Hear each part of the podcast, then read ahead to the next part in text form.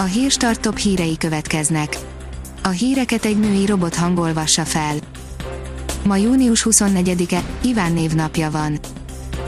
Milliárdos osztalékhoz jutott Tibor István a félkész Visegrádi luxushotel eladásából, írja az M4. Az értékesítésnek köszönhetően milliárdos osztalékot tudott Tibor István kivenni a Hotel Vesgért Kft-ből.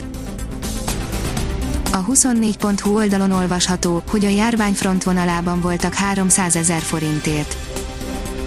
Az idős otthonok fenntartói szerény eszközeikkel próbálják elismerni dolgozóik erőfeszítéseit, ők ugyanis kimaradtak a kormány jutalomosztásából, az átlagkeresetük pedig alig bruttó 300 ezer forint.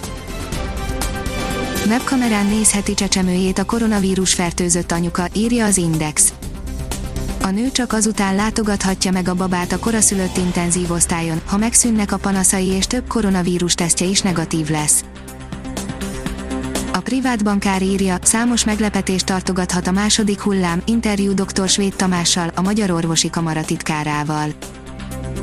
A múlt hét csütörtöki kormányinfón elhangzott, hogy a koronavírus járvány ősszel várható második hullámára tökéletesen fel van készülve a magyar egészségügy, de vajon ők is így érzik, dr. Svéd Tamás, a Magyar Orvosi Kamara titkára válaszolt kérdésünkre. A kitekintő szerint Brazília továbbra sem veszi komolyan a koronavírust. Brazíliában a koronavírusos megbetegedések száma elérte az 1,1 milliót, miközben már több mint 51 ezer halálesetet regisztráltak, az embereket azonban ez nem tartja vissza, hogy tömegével menjenek például Rio de Janeiro strandjaira. A Balaton.hu írja Ördög Nóra és Mizsei János közös helyet arról akaratján Sokan előrevetítették már a belföldi turizmus kirobbanó fellendülését az idei nyárra és ezek a számítások beigazolódni látszanak, a Balaton már most kezd zsúfolódni, pláne az olyan, üde, újszerű csomópontok körül, mint a frissen megnyílt nekem a Balaton és mellette a Mák Pupa Pétterem. A mínuszos írja, Trianon nem vált be a kontaktkövető alkalmazás Franciaországban nem vált be eddig a koronavírus terjedésének követésére kifejlesztett szoftver, miután négy héttel a bevezetése után csak 14 fertőzés gyanús esetet jelzett, közölte a francia kormány. A Blick írja, ásokkal jelentek meg a rendőrök, további testrészek után kutathatnak a Pátyi Boncmester horror tanyáján. Visszatért horrorisztikus tetteinek színhelyére kedden az az egykori boncmester, aki a gyanú szerint volt munkahelyéről halott emberek testrészeit és szerveit hordta haza Pátyi otthonába. A startlap utazás oldalon olvasható, hogy tíz kevésbé ismert csodaszép barlang Magyarországon.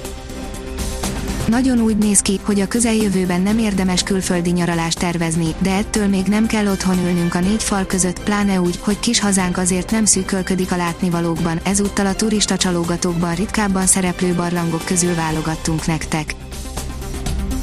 A kiderül írja, napról napra melegszik az idő Nyugalmasabb mederben zajlik időjárásunk a következő néhány napban, átmeneti azonban az ivatarok csendesedése, ugyanis egy hideg örvény a hét utolsó napjaira ismét többször záporos, zivataros időt hoz majd. Ha még több hírt szeretne hallani, kérjük, hogy látogassa meg a podcast.hírstart.hu oldalunkat, vagy keressen minket a Spotify csatornánkon. Az elhangzott hírek teljes terjedelemben elérhetőek weboldalunkon is. A hangfelolvasás nem jöhetett volna létre a Google Cloud és a Central Media csoport hírstart fejlesztései nélkül. A hírstart kísérleti adását hallotta, a technológiánkat folyamatosan fejlesztjük.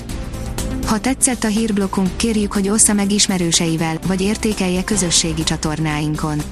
Visszajelzése fontos számunkra. Köszönjük, hogy minket hallgatott!